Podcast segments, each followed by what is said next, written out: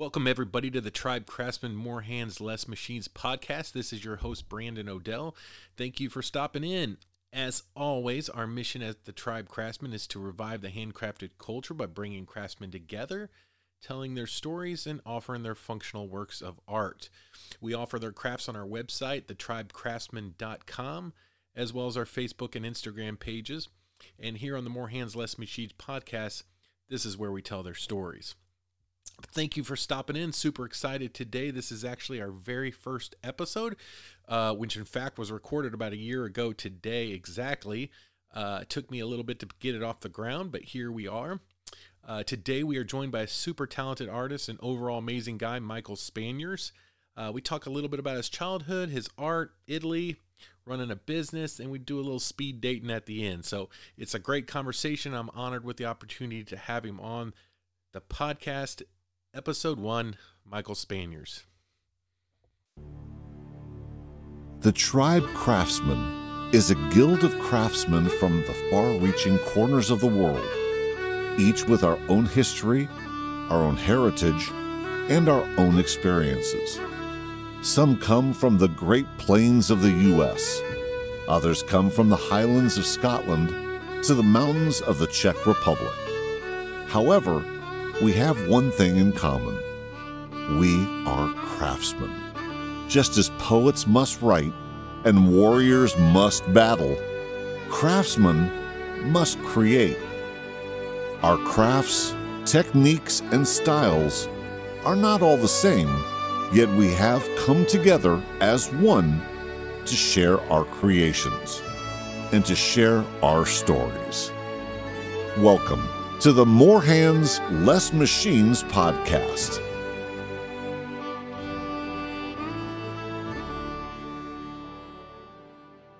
All right. Hey, everybody. We're here with Michael Spanjers. Michael, how's it going, my man? Good. Good to be here. Yeah, we're in, well, not quite freezing cold, but Yeah. snowing Minnesota, huh? Yep. Uh, I haven't started talking funny yet, but I've heard some little dialects going on around here. Don't you know? Yep. Oh yeah. Awesome. So I got a lot of stuff I want to get into, uh, but let's just start off a little bit. T- tell me a little bit about uh, wh- what you would say. You know, I know you do some leather work. You're a little bit of uh, uh, an artist. What do you consider yourself? Do you call yourself an artist or? yeah. Yeah. I mean, it's. I started out doing design, and now I do leather, and I've always been an artist, like the fine artist per se. I started out when I went to college. I wanted to be like an oil painter, like a, a master. I studied in Italy and everything for a long time. Really? Yeah. Yeah. Like in Italy? well, I was there with my fiance for like a month, Awesome. and that's kind of when my my view on art changed. Yeah. you know i was really uh, i saw like a bunch of da vinci's drawings and i was always more interested in drawings than finished work like the process involved with art is what i what i like um That's interesting. I didn't know about the oil painting. So, oh, yeah you know, I've had people, you know, a little bit of art. I've done the little comment on a social media post or something, and they'll be like, "Oh, you're such an artist." And like when I hear people say, like, I'm not an artist. Like, like I'm just a super stubborn, relentless kind of. I'm just gonna keep going until I get kind of what I want. Um, you know, some people like yourself, I know, can draw out exactly what you have in your mind, and then you can go create it. I can't draw it. Like I'm just starting to put it together and hope it ends up where it is. So if if anybody's uh, seen Michael's work, they know what I'm talking about. I mean, you can literally pick up a pencil and and pretty much take things out of your mind and put them right on paper, Yeah. right? And have, did you get as far as doing that with oil paint, or are you kind of yeah it i mean i really was into it for a while i mean i did portraits like self portraits of myself on like armor like renaissance because i was so nice? I was so into that, like the quality of oil painting. Like when you go to a museum, like it's so regal and just like the colors that they could achieve, like a Rembrandt or, you know, where it's like you see light actually emanating from the painting. Like there's so many things that I feel like with modern art that you don't get. Yeah.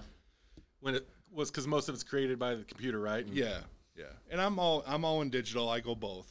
I've taught Yeah. myself both. I mean, even when I design, I design with my I know how to use the left hand, so and I draw with my right. And I always did that because when I was in college, my teacher said, "Try to do that." I said, "If you hurt a hand, I can still make money," and that's the way I've always been. Really? So I can do both, but I always I'm analog or I'm digital with my left hand and analog with my right hand. So eventually, uh, um, you know, you've started off along those tracks, and then you kind of veered towards more hands-on leather work and Yep. I I got into leather work um, mainly because I wanted, like a lot of guys, I wanted leather sheaths for my knives because I'm obviously a knife collector, and hence why how you and I met, and you know I've met a lot of great people through that, and So be- before you go any farther, Yeah. like I'm wondering, I'm curious if you're similar to me. The, re- the reason why I eventually got into leather is because I saw a particular leather sheath I wanted. I couldn't find anybody making. I'm like, well, then I'll try to make it. You know, of course, my skill level wasn't at a place where I could achieve that. But is was it a similar situation for you? yeah, And, yeah. and what was what would you have on your eye on that you, that you just wanted to create? Um, I started getting in. You know, a lot of custom makers don't make sheaths, which I could, you know, and I I got a, and then I was like, all right. And then I went to uh, I started out like all of us do. I think where you go to like Michaels or one of those craft stores where they've got the real low grade supplies. Yeah. You know, and it's like I started. The first thing I made was like was super glue, and it was like I. pu- it's like it's horrendous the things you start with. You Right. know what I mean? Like, and then you show it to someone, they're like, "Oh, that's great," and then you're thinking to yourself, "I made this with super glue and like really bad leather." You Right. Know? And then you have people that look at it and be like, well, that's ten times better than the first one I made, right? Yeah. But you're still not satisfied with it, right? Like, No. And I just kept at it, and then I started also doing at the same time. I did a lot of wood burning. I did like axe handle designs for people and stuff like that. Mm-hmm. Because I wanted to use all the creative skills I felt that I had. Because a lot of this came too, like when I left college, I was super bent on being like a painter, and I want to be a conceptual designer for games and stuff like that, because I can just draw out of my head. And then realized I had to move to California and I had to do all this stuff, and it was very daunting to think about. Because I'm a nature guy, I like the Midwest, you know. Yeah. So, and I've kind of always been into knives. An was- artist in the Midwest, Yeah. huh? There's something to be said for that, right? It's true. It's true. I don't really fit the mold. I never did. Yeah. Even in high school, like I didn't play football. I was like one of the biggest guys, and it just Does that bother you? I, I've noticed Yeah, when we go, everybody refers to you as Big Mike, and if you don't know, Mike's what six eight or so. six seven. Yeah, I go about four hundred pounds. Yeah. Yeah, I mean he's a huge guy. Like if you want to uh, start your own Viking show, like this is the guy that you you'd want to fill the role right Yeah, away. yeah. Uh, but d- d- does it get a little old? Like everybody just Big Mike, Big Mike. Like, well, I offer a lot more than that. And I mean, think the people like in the knife industry, people that have gotten to know me, they know that. Like you've gotten to know me, and you know that. yeah, There's a little bit more there, but I have to fight that off quite a bit. Yeah, I, th- I think there's something to be said that uh, the average person looks at somebody like your size and and maybe they it's like you're so imposing that they don't believe that you have any emotional concept, you know, that you have your own feelings, Oh, right? Like maybe I don't want to be referred to that every time seen Yeah. it. There's a little more to me than Absolutely, that, right? yeah. I, I I could I can definitely see that and and um sympathize with that a little bit. And not- and also with a lot of lot bigger guys like me, I'm really the last guy you have to worry about as far as like. I mean, I get to my point where I get aggravated by things, but right. if you're in a, a crowded bar, because I did security too to get me through college, and I'm the last person that you want you need to worry about started any problems or you know, Right. But you know, any anytime Hollywood fills a role, right, they go with somebody that's imposing like you, and Yeah. they kind of build this mystique around what your attitude and you know personality might be like. So I, I can definitely see that. And and then when you start talking about oil painting and you know drawing, it's like, well, this isn't the dude, Yeah. you know, that's going to be doing that, right? So it's pretty unique. I think it maybe not as unique as people think it would be. Yeah. But in your scenario, you probably had to fight that quite a bit. Oh yeah, it's even when I went to college here, it was hard because, I mean, Minneapolis is like hipster capital. I mean, it is. And when I went to college, yeah, there was great people, but there was definitely cliques, and yeah. you know, I wasn't the skinny fit, uh, you know, bohemian kind of guy. I guess I don't really know how to say that. You know, it's yeah. I wore all black and I carried a bucket full of charcoal around, and I was doing these huge, huge drawings with charcoal, like wall size drawings Yeah. like just you know, I was a I was a visceral artist. You would say like I'd be all sweaty, I'd have charcoal on me, but I mean that's the kind of work that I made. I made giant drawings when I you know among other things.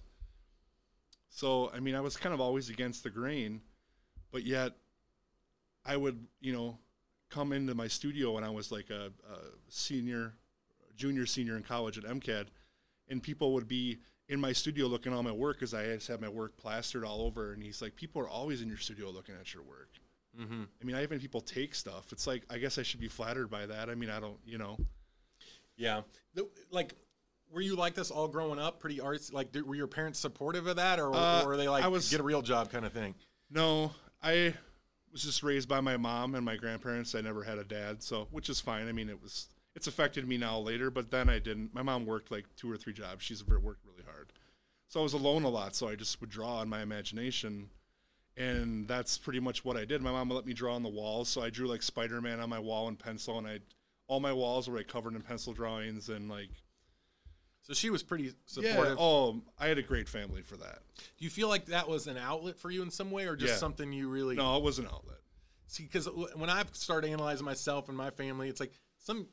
I don't feel like you ever thought about it in depth when you were going through it, but as you get older, you look back and you realize how it's Oh, molded yeah, you and affected you, totally. and how maybe if it was different, how you could have potentially been different, right? I mean, I could have been. I mean, I, I hate to use this term, but I could have played football and just been that big jack douche and been like what everybody wanted me to be. right? But with my art and my grandma, really, you know, she didn't want me playing football because of my knee. She'd always say, you know, you just She be an worried about- artist.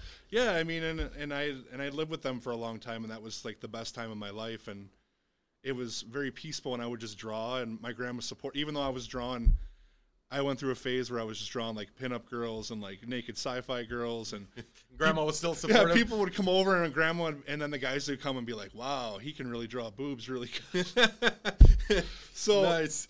but she always supported it. Yeah. you know, she never she never said don't do that, and and yeah, it was great. I mean, it was. Yeah, I can I can definitely relate, uh, not to the drawing boobs, Yeah. but to my my grandma was super supportive too. To the fact that like I can honestly not ever remember her saying a negative word, and I catch myself now being judgmental or, or wanting to voice my opinion.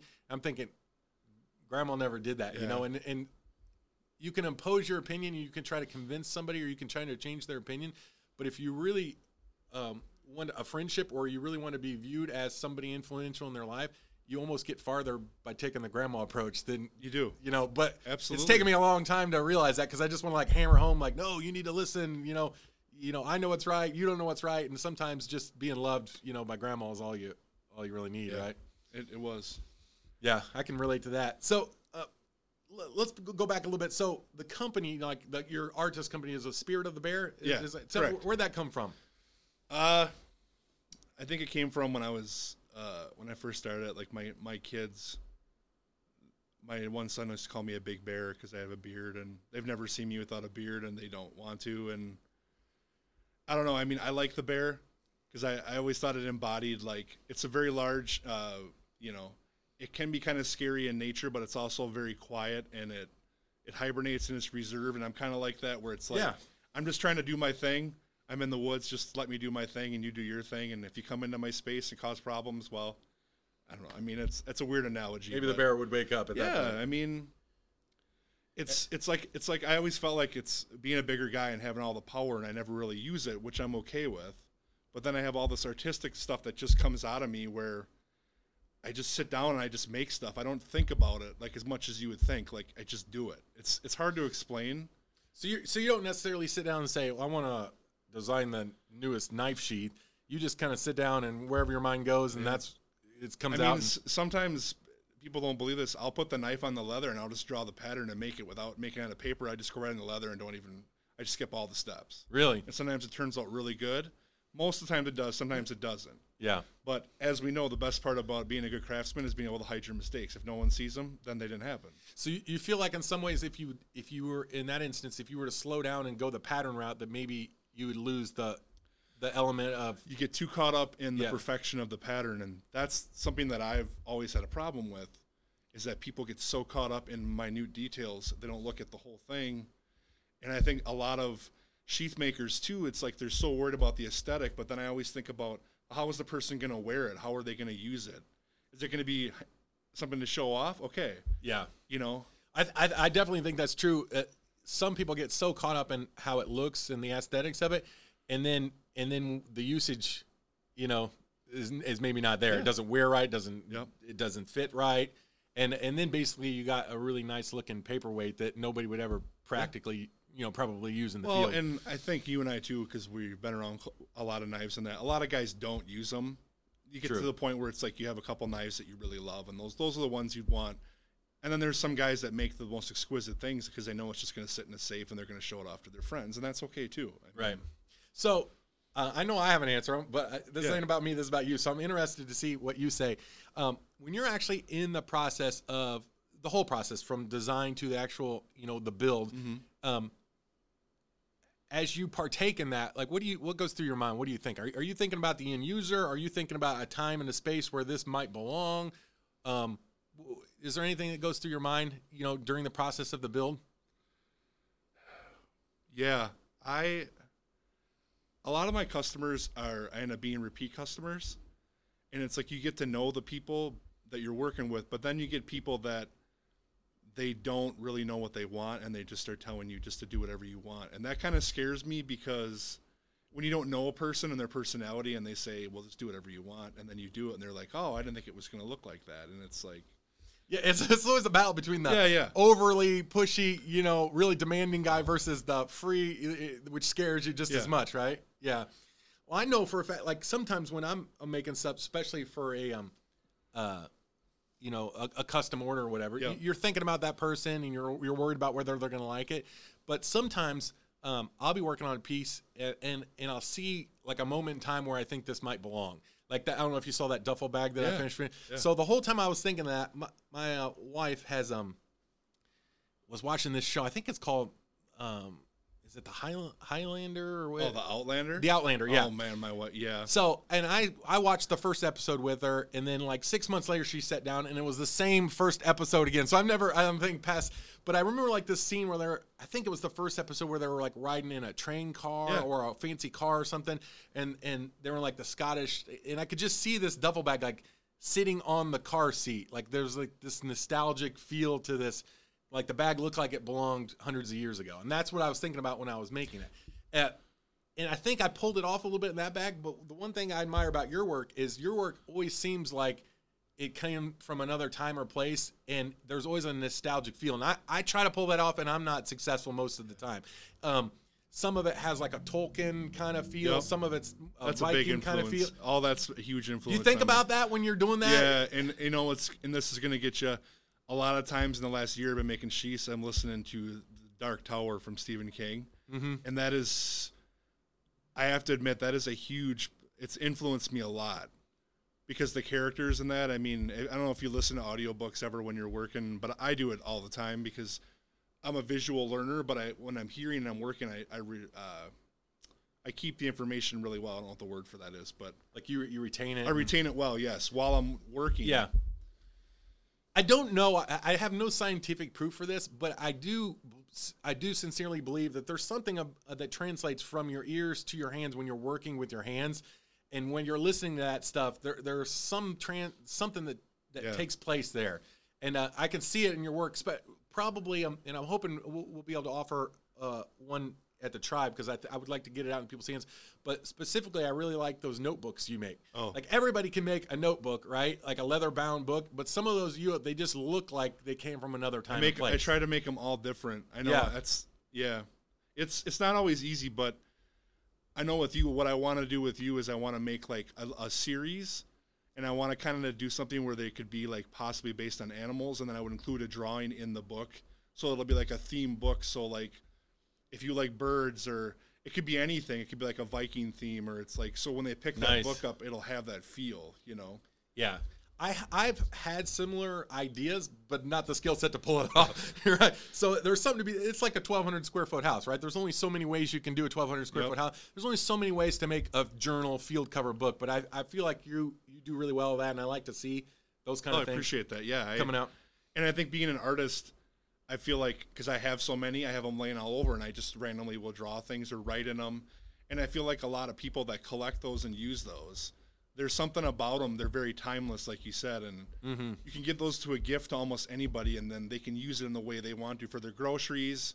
If you draw, you draw. If you you know, if you just want to write, Right. you know, yeah, they're an amazing thing. I mean, it's an amazing tool. I like the more mid-sized. You know, I know for a while the the field notes was pretty popular, but my my handwriting's not that good, and I never feel organized when I'm like scribbling on like a four by four pad. Like I want it, I want it to be open where I can move a little bit. It's Yeah. just like a spatial thing with me, I guess. I think th- the one project that I wanted to do, and I was, it's funny, we're, we, we can just talk about it with you, is I wanted to make this wood stand, because out of this, all that black walnut I have, and I want to make like a giant book. So, like, like you see in a movie where like a wizard opens his book and it has like all this weight and it's like Yeah. and dust flies everywhere and it's like you're paging through and there's all these like beautiful drawings and like I want to make something like that. That's like a a goal of mine to make before I get too old. Is like, Like a wooden stand for a book. yeah, make Yeah. the book, make the stand, and fill it full of drawings. And I've already Nice. kind of started on that, but that's like an end project for me.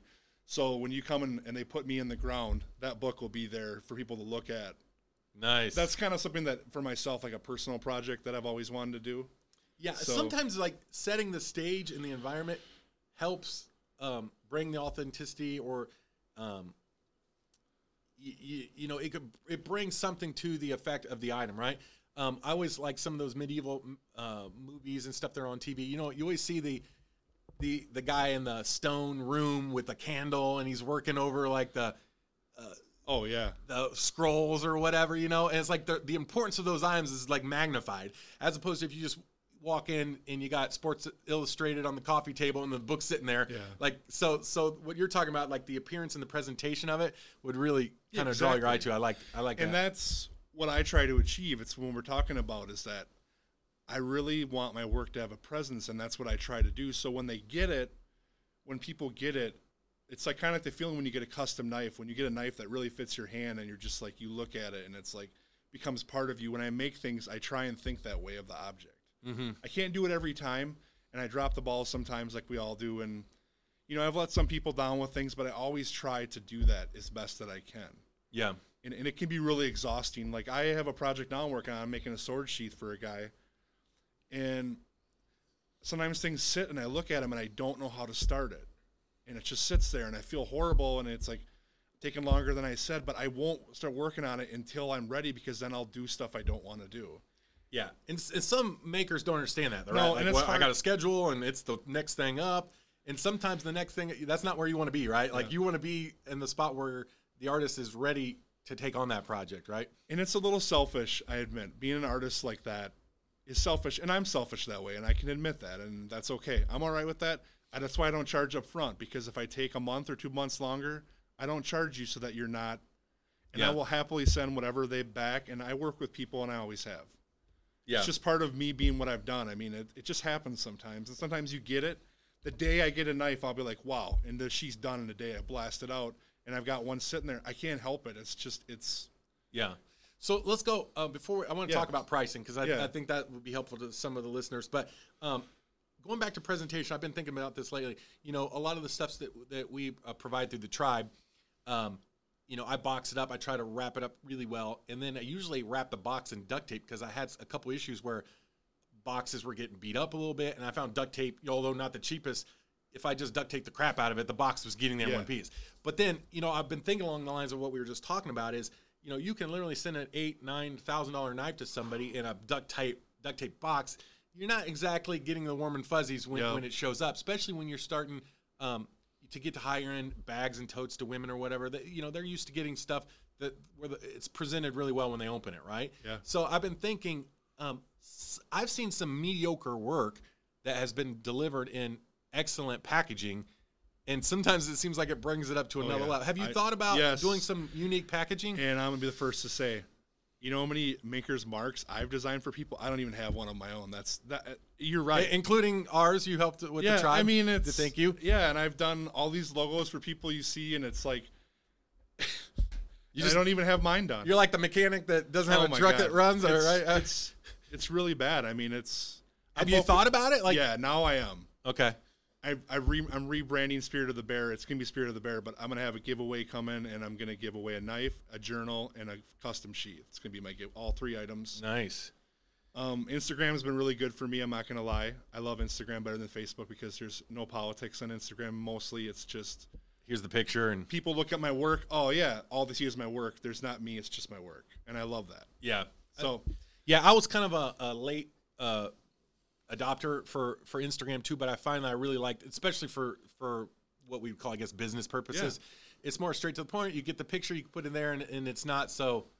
Um, I feel like Facebook's really getting. Oh, look at me, look at me in terms of personal life and other, and then it's all politics and stuff that you know nobody wants to look at. But um, let's move forward. Okay. Um, and talk. You know, you you mentioned briefly pricing, and this is always a question I get a lot. You know, it, running the tribe is, well, where'd you come up with that price, and how are they pricing that? And it seems like everybody has their own strategy, Yeah. right? And sometimes I think it is pretty difficult to put a price, especially on your own work. Like I, people come and ask me, well, what do you think is worth? it? I can usually come up with a number what that's pretty reasonable. Um, sometimes it's really hard to price your own stuff, right? Because you got your blood, sweat, and tears. Sometimes you've ran over on hours to really what- probably Yeah, what you totally. could, you know, Yeah, you especially can't. early on when you build. You see somebody else make something, and they're charging say three hundred dollars, and you're thinking, well, mine's just as good. Um, but then it took you three times as long. That doesn't necessarily mean you get a charge three times as much, or does it? What do you think? Um, I kind of learned a little bit about pricing from Aaron, Aaron Cybrant, who's uh, most Aaron because you know he's an amazing leather maker. Everyone knows Right. that, that knows his technical skill. His I mean he taught me so much and. He he wrote uh, NC custom. NC Custom Leather, yeah, yeah. I mean, the guy's technically he's one of the better sheath makers, and I've looked at a lot of sheaths, and he is. I mean, he's He's got a really clean finish. he's Uh, just got that eye too. Like he's you know he knows his tools, and and that's to be said about a craftsman as well. Mhm. Um, I was way underpricing when before I met him, and granted, I don't, I can't justify charging what he does because I'm not at that level, even though our work is totally different. I have a hard time. What's starting to bother me is people want stuff, and then they're like, and then how do I explain this correctly? You can go to like uh, an online company, and there's uh, bigger companies that make like those leather sheaths. They're like forty bucks, and they look okay. Yeah. And, and it's like if people are used to that, and then they're like, "Well, I want you to make custom sheath for my knife," and then first of all, it's like, "Well, you have to mail me your knife," because they're like, "Why do I have to mail it? I've dealt with that." And it's like, "Well, then you're at two shipping charges each way." right. So you average that 10 to 15 bucks just to be safe. And I get to the point where it's like for me to even make something, it's like I got, I start at like 75. I don't even want to like make something for less than 7. Yeah. that makes sense? Sheath Yeah, when, when the sh- when the shipping's sixty percent of the cost, or you know what?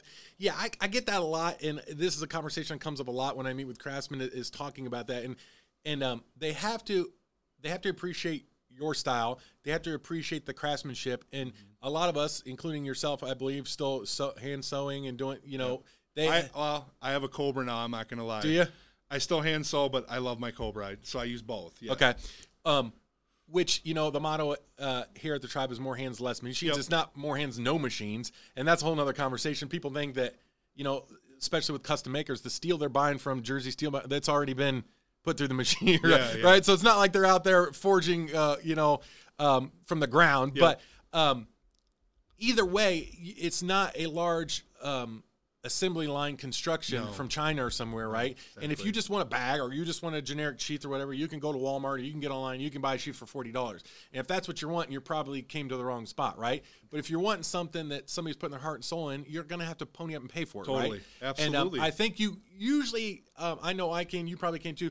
Within the first five minutes of the conversation, you know if Yeah. if this guy is interested in that or or not, right? And honestly, and I've gotten good, and I know enough people. I, I'll send people to other people, and I get people that send customers to me yeah, because they want something crazy, and they're like, "Oh, have see if Michael do it." And I'm like, "All right, well, I do that because I don't mind to to, to push the boundaries of, you know, I just don't because."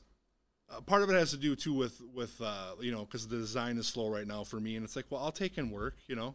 yeah, I feel bad sometimes if another maker can't, or you know, it's like I don't want to take because I mean I feel like there's enough on the market for everyone to stay busy. I really do. I mean, and everybody has a different style. Like speci- if you're looking for a sheath specifically, right? Yeah. Like everybody, you know, has a pretty unique style for the most part. And you know what you're going to get by ordering from it. And if you see something you like, then you can go Yeah. to the guy Yeah. that you want.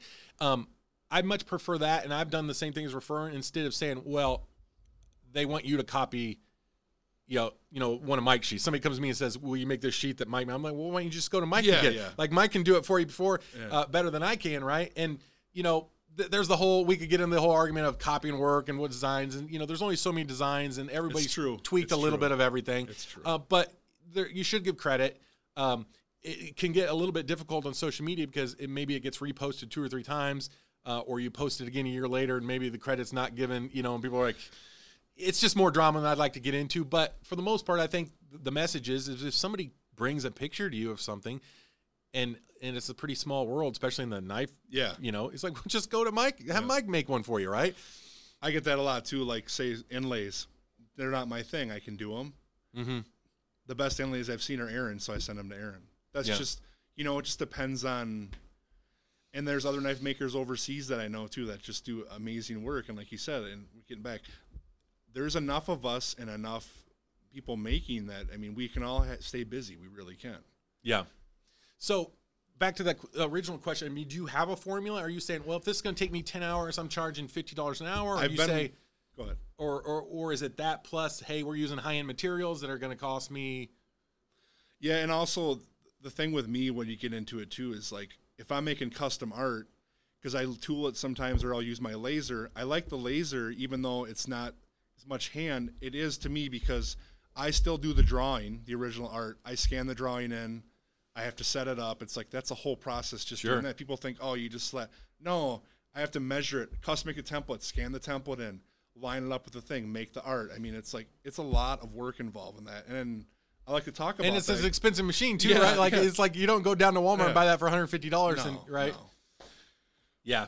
Well, I think there's certain people that are always going to try to uh, belittle, you know, certain things or or question certain things. Um, one of the makers I've I like to follow is um, Alex from Black Raven. Yeah. Um, oh yeah. You know, Oh, absolutely. and he is adamant. eh, You know, for those of you that haven't, um, you should Google uh, Black Raven Armory because they're amazing. yeah.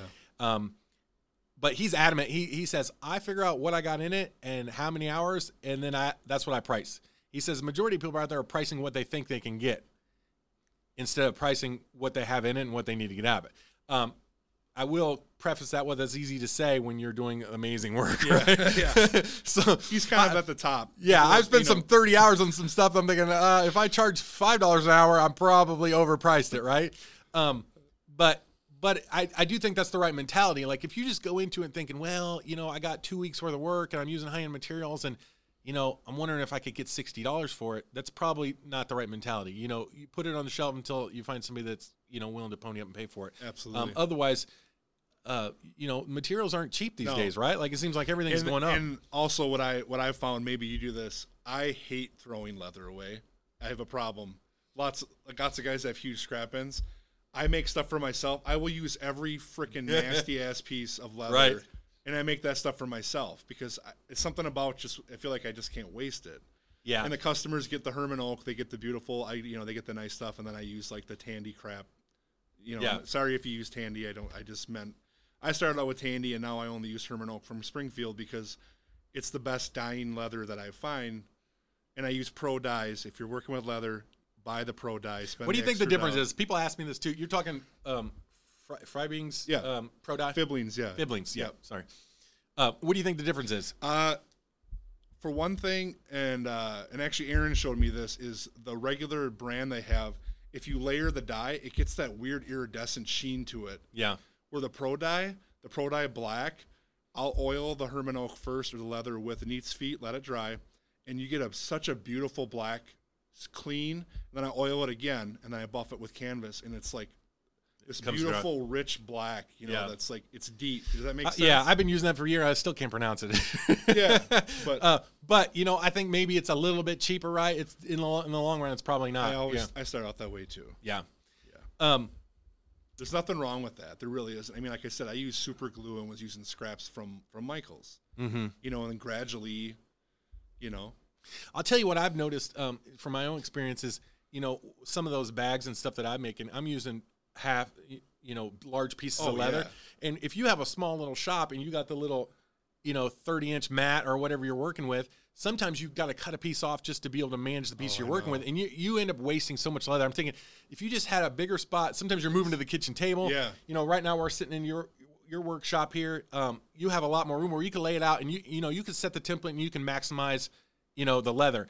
Uh, some guys are working in much more restricted Oh, yeah. areas, and it, what happens is it ends up costing them more money leather Yep. because they can't manage a piece that big. They have to scale it down to be able to start. and also it gets to a point where, as an artist, and I've learned this too, it's like your your tools will restrict your growth after a while. It's unfortunate, but Yeah.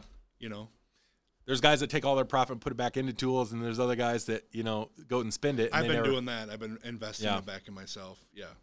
Yeah. Yep. So let's talk about your your shop. You know, your the, where you where you do your leather work and Yep. you're creating. What, what does that what does that look like? Right now, it's great.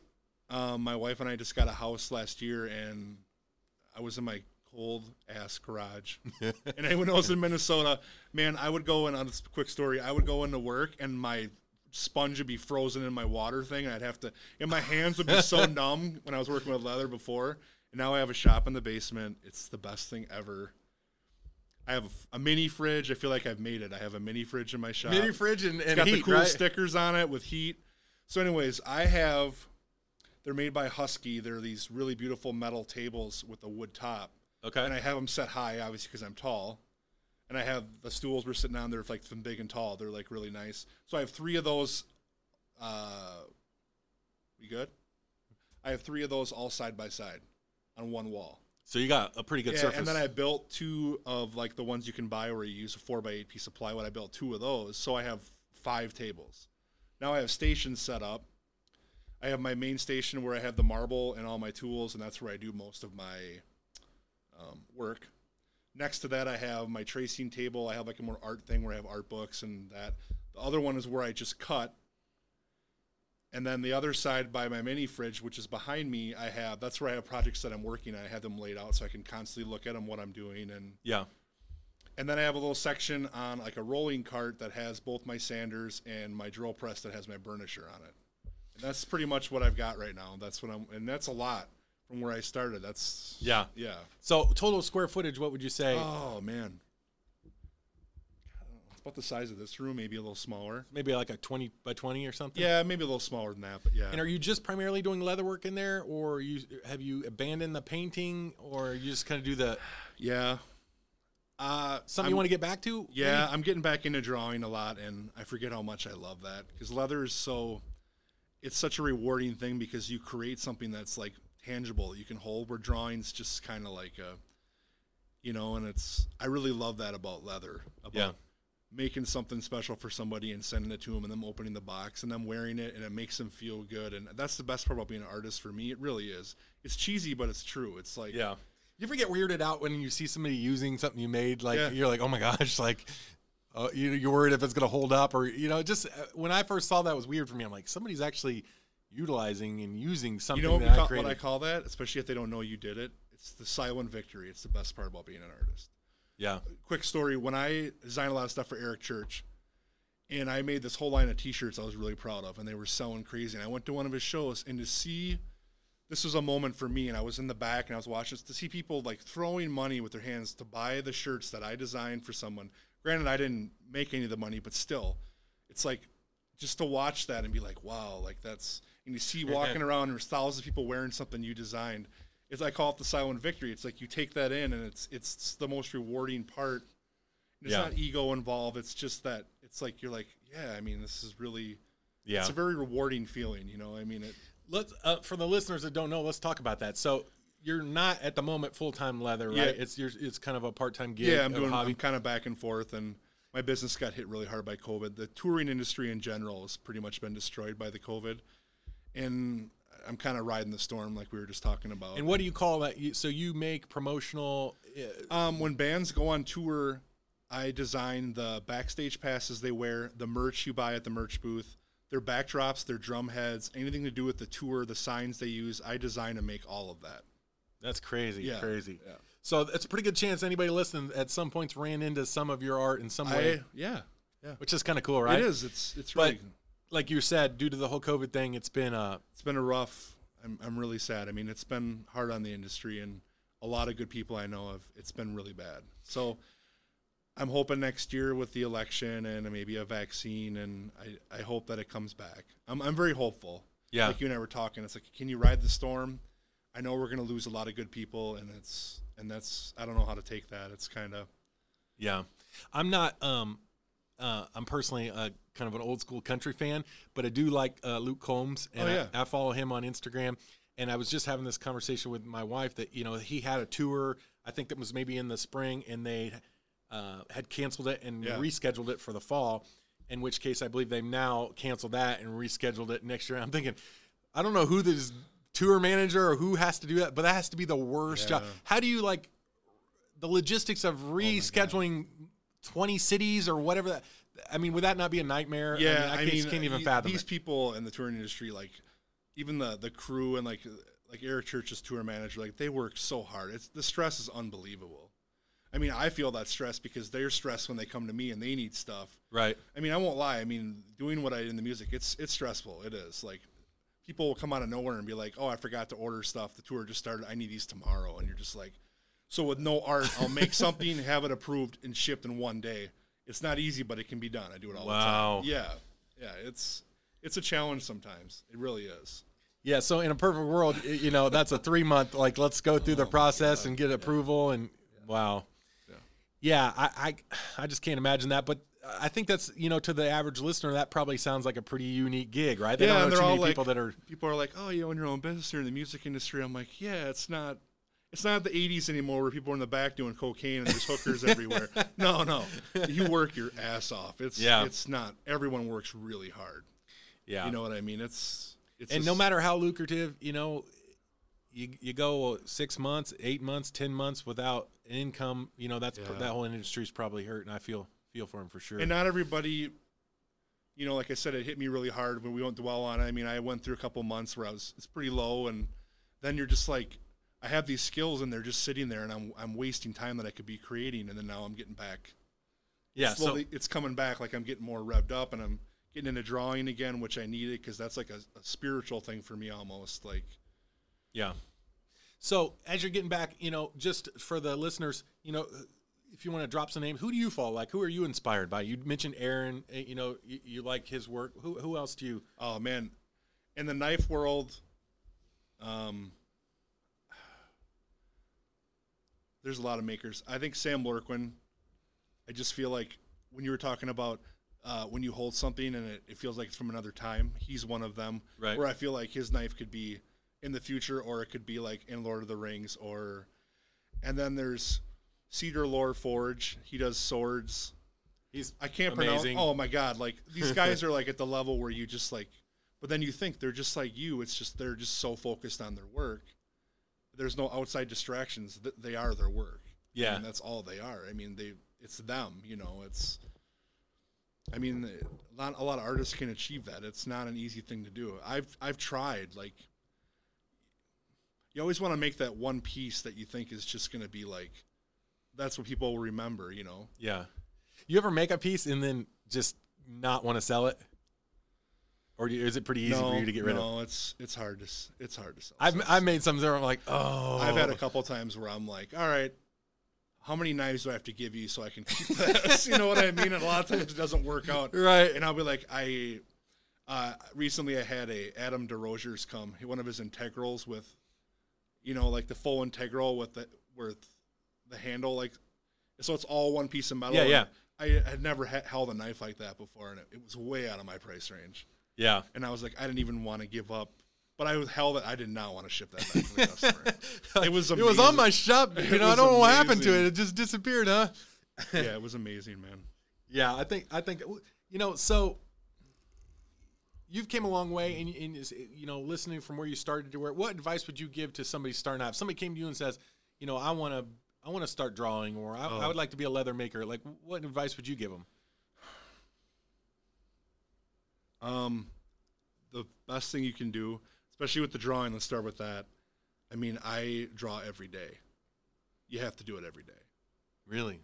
I I really I don't see any other way. You constantly adapt, and an artist like myself, where I I do use reference, but a lot of times I just draw out of my head because I don't want. It's like the more you draw, the more we are talking about that mind muscle connection. You start to trust yourself, and you're Yeah. and that's hard. A lot of people are like, I can't draw. Well, if you tell yourself that immediately, you're not going to be able to. I mean, let's. I mean, honestly, I know not everybody can do art, but if people try at things and they don't, they could do a lot. They just don't even try, you know. And that's the problem that I have with people is they just. So, using the novel example, if I'm going to write a book and I wake up in the morning and I, I tell myself I got to be at the computer every morning at eight o'clock and I'm to write from eight to noon. If you wake up that morning, you're just like, mm, it's just not hitting to me, or I'm just to wait until I feel the urge. You're saying you're more likely to feel the urge if you get started than if you wait which is the truth for a lot of things, right? Like if you wait until you feel like it, chances are you're never to feel like. it. Is that You what know, you're saying? Yeah, and then also too, it's like have other creative outlets. So if you're trying to draw and you're frustrated, well, then I work with leather. I know that's me, but or even like trying to make something out of a stick with a knife, or there's so many creative things you can do to make your brain constantly move. Because I feel like everyone's so stagnant with technology, and I find it with myself. It's like when you watch TV and the way the media is, we're not we don't have to get into that, but it's so negative, and it just it literally just takes the energy out of your body. Like Yeah. your brain gets so full of all these things that it doesn't need, Mm-hmm. and people don't realize that they're so worried about all this stuff, and it's like when you create something and it's like out of nothing, like when you just make stuff. Like my son just made. He made these animals out of leaves, like he laid them on the table, and like that. I mean, there's so much things you can do that, and it just blew me away. Like, Yeah. you know, it's such a simple thing, but it's so beautiful, and I'm just like, wow. I mean, There's so I thought about that too. There's there's so many distractions, um, in terms of everyday life now. It, but I think about like maybe a blacksmith from a couple, like they were doing that every day. Like how skilled were they, right? Yeah. Like they had no distractions for the most part. I mean, the conditions were much different, but they were swinging a hammer every day, Every day. right? And now we see part-time people that are kind of doing it as a hobby. They're pretty skilled, and we're thinking, man, that's amazing. You know, I, I can't help but wonder, like, how good would that person be if he Oh, did that every day? if they you know? started when they were like in their early teens, or Right. and I wish that too. And it was funny you say this. I was talking to a guy. He's like 30, and he owns like three houses, and he owns all this land. He's like, yeah, when I was young, I was I was buying property. I was like, why wasn't I smart like that? yeah, I was worried about getting stoned and eating Taco Johns and playing video games and shit. You know what I mean? Like, You think it's designed that way? Like if we had the Yeah, mental I mean, capacity now when we were 18, oh you know, my god. And he's a smart guy, and I'm like, I didn't even think about that stuff. It Yeah. never even crossed my mind. You know? yeah, for sure.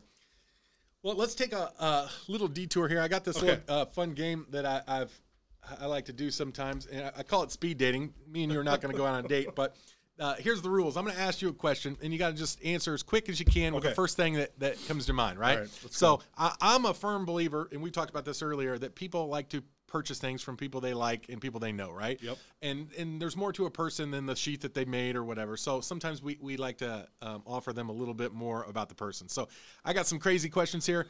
Uh, don't give it too much thought. First thing that comes right. to your mind. You ready? Yep. All right, here we go. Hamburger, hot dog. Hot dog. Favorite sports team. Raiders. Beach or mountains. Mountains. Big knives, small knives. Big knives. If you didn't live in Minnesota, where would you live? Alaska. Ford or Chevy? Chevy. Blondes or brunettes? Brunettes. Dogs or cats? Dogs. If you had to leave tomorrow morning to vacation anywhere in the world, where would you go? Alaska. Best movie of all time? Conan the Barbarian. Uh, did you play any high school sports? Uh, football and basketball. Football bat. How many kids? Two. Liberal or conservative? Conservative. Favorite band? ACDC. Have you watched Game of Thrones? Yes. Kimber or Sig? SIG. Number of siblings? None. How do you like your hash browns at Waffle House? Well done. Nice. I was, I'm pretty impressed with that. You didn't even hesitate. I, I could hardly get the next question out. Very good. Very good. I'll tell you, you know, for those that don't know, me, I'm originally from Illinois. We never thought about Waffle House, right? And we moved to the South. and, Waffle House, And I'm like, oof. man, do people really eating there? Like uh, the first time I went in there, I was like, I'm not sure this is I'm a big sanitary. breakfast guy. Are you? Breakfast is yeah. That's the way to go. I, I kind of always wanted to be a bread. I like breakfast food, all right, but um, you know, I'm more of a night guy. So you know, when I get up in the morning, I'm usually shower, get ready, Oh, out the door. sure. I'm not eating much, but um, you know, and then by the time you stop, it's eleven or noon, and it's kind of time for lunch, right? I it's I've been thinking about that and now that I've had some time off. It's every morning I'm four eggs, two eggs on each bagel with cheese and a big and I drink about 30 ounces of water. I know that's a lot, but I'm a big guy, and if I don't eat that, I'm horrible. If I if I don't eat, you can ask my wife. I'm like Gr- you're grunt, I'm I'm bad. grumpy. like she'll know when she's downstairs because she'll hear me swearing and and like, you know, it's like that sounds my wife if she doesn't get coffee. she's like, "Do you need to eat?" I'm like, "Yeah, I need something to eat." so it's, so she's come to learn, right? I- man, I've got to eat a big breakfast. I'm just that way. nice. I have to. So Nice. So, anything else? You know, that uh, speed dating is pretty fun. Anything else um, you'd like to share with the listeners? Anything in particular? Um, I I just think that the way things are right now, I am very grateful. I know a lot of other makers are that people because I know how how hard money is people right now. People actually ordering stuff for me. I am extremely grateful. I really am Yeah. because I've been able to all the orders I had in the last couple months. I bought all my kids' Christmas presents with it, and I mean, I, it could almost make me cry because it's like to not have to worry about stuff like that. Like, yeah, I worked hard, but it's like I use that money. It's like it's not like I'm. I don't want people to think it's like it's like it's really what we need it for. It's like Right. you know I'm buying stuff that I need with the money. It's not like it's extra money. You know, it's it's. And I appreciate it. I do. I really do. Yeah, I and you, you got to feel good that you've been blessed with, you know, a skill set to be able to produce something like I that. do. But also at the same time, it goes back to I work. Yeah. I mean, you guys see. I mean, if I'm not making leather, I'm drawing, and I do a lot of other stuff. And I'm not handy like my wife. I wish I was. You know, What's that? Um, I've seen. You know, I don't know if there's like a draw October or Yeah, something. Ink- Inktober. Ink- Inktober or whatever. Is that a special? Are you drawing those pictures with like a stylus on a plat? yeah, uh, yeah, on a iPad, computer iPad, yeah. and then and then you can erase it and save changes, and then ultimately print it out. Is that how yeah. that works? Yep. What's the name of that? What's that? Uh, called? it's called the Pro. It's called Procreate. Procreate, It's an amazing app. And uh, with the Apple Pencil, and it's the most intuitive drawing software that and I've used everything, and it feels like I'm drawing with a pencil. Like there's no lag. It's like super smooth and yeah. I've heard of guys using um, I, I don't think it's that uh, particular program, but different programs when they're doing their um, designs and they're doing their templates because now when you make a circle or whatever, you can make it perfectly symmetrical and then you can save it and. You know, some people see stuff I, I, I've made or other people have made, and uh, it's embarrassing to say, but sometimes just cutting a purple a perfect circle or a one inch strip is like Oh, It's brutal. It's brutal. Like it's harder than you think it would be. Like you think hard it- because if the knife moves a little bit and the leather squishes it's some. uneven, yeah, like the softer belly part of the leather is going to squish. Yeah. no, it, it's hard. Leather, it's hard. It's embarrassing to, the, It to is. admit, but It it's true, right? I think my the one pet peeve of mine, and it happens sometimes, especially when I would was sewing more by hand. I'd always get that one freaking hole that would go out more. I could never just Yeah. have a back of a sheath just be perfect. And God, is that that is the worst thing. yeah. But you're like, I'm not gonna remake it. It's like some people would just throw it away and remake it. I'm not like that because if it bothers a customer, I'll just take some money off. Yeah. I'm just not because it's kind of like with I've been like pretty anal, I guess you would say, when I mess up something, but the message you oftentimes that, though. hear I mean- is the average person doesn't even notice it, right? Like you know every single stitch Yeah. and every when you make anything with your hands, right? You know it in depth. Like you know everything pretty intimately about anything that might have went wrong. And sometimes I'll stew on that, you know, don't worry about the other 99% that Yeah. turned out perfect. I, I'm stuck on that one stitch that especially when you're talking sheaths specifically, there's a leap of faith there because I haven't heard of a method yet where you can line it up and perfectly. You know, for the longest time, I, I, I will push halfway through and then I'll take it all and I'll, I'll go by hand. that's Just probably the one way to do it. it's the only way to ensure that it comes out right. And sometimes there you're protruding through the leather a little bit and you're pulling it back. it's Um, you know, people use drill press or whatever, but if it's not perfectly flat, Yeah. you know, it can. I used to use a drill press and I just used a, a a sail needle like a bigger sail needle and I just polished the tip of it Yeah, on a sander and I buffed it and that's good because it burnishes the hole as it's putting through the leather so you don't get those big kind of gaudy holes. yeah, But there again, you said if you're if anything at all is not and it, it'll go off just it doesn't even matter. It's like yeah. Yeah. And for me, there's especially for a uh, project that's really turning out the way I, I envisioned. Yeah. The farther along you get in the process, the more nervous you get, Oh, right? Because you're like, it's so perfect, it's so perfect, Yeah. And you're just, you know, I don't want to think negative, but you're like, if something was to go wrong now, like it would. How many hours is it? You know, it's not like you just start on this 30 minutes ago and like, well, I'll just restart. It's like sometimes you have hours in the project. I'm gonna say to any leather worker out there working, and this is something that I learned. Aaron did teach me this. Get a cobbler's hammer. You know what a cobbler's Yeah, hammer is? got one. that for putting your stitches down, the leather gently, and also when you glue things together, you don't need to use clamps. A cobbler's hammer, done right, that adheres the the contact cement perfect. Yeah, To me, all that stuff with the clamps people do, it's it's a lot of necessary steps you don't have to take. I'm not saying you can't do it that way. Of course you can. yeah, But I've found, and like I said, Aaron did teach me this. The cobbler's hammer, it is the most indispensable tool that I have. Like I use it for everything. Nice. That was my question. What, what was your go-to tool? That, and I've, I, I I definitely understand what you're saying because I've had where you've clamped something and you know it tweaks like a small taco sheath or something. It can totally tweak it Totally. or you know deform it in some way. In a hard part too, if you've got like a harness leather and it's thick, you know, just a little bit of sponge water on the underneath, and gently take that cobbler hammer. You can gently mold that into shape without putting the creases in it. You just have to be very patient. Yeah, And that's the other thing. It's like you know, you forget it's it used to be a living thing. I mean, it's like a real, you know, it's yeah. I mean, it's and that's the other reason why I started using Hermann Oak is because it's the the tanning process. It's very clean. The backs are clean yeah, and it's great because like you can make it inside of a sheath. You can dye it, put some tan coat on it, and then you can worry about the dye rub on anything. And you know, yeah, yeah. When I first got started, I'd see some sheath. I'm like, how they get that so smooth? I didn't realize they were starting with a little better product oh, than what I. absolutely, totally. I Yeah. mean, that's Yeah, and I've seen some people. I've had some conversations with some artists who, who are really putting together a really nice product, um, but financially they're- they're not to the point where they can spend the money, and, and they're using just subpar materials. I'm like, look, you, you sold that for sixty dollars. That's really a two hundred dollar deal, but you, you just need a fifty dollar more better piece than what you got, or whatever, you know. So, um, you know, sometimes people just don't want to. They'd rather make their errors on the cheaper stuff, right? I guess yeah. that's what they're thinking. Yeah. and everybody goes through that to some level. You can always start out that way, but when you're starting to make a sheath for if someone sends you a two thousand dollar knife, you're not going to use the sh- you know that kind of leather on it. Right. I mean, you can, but it's yeah. It's not recommended, right? No.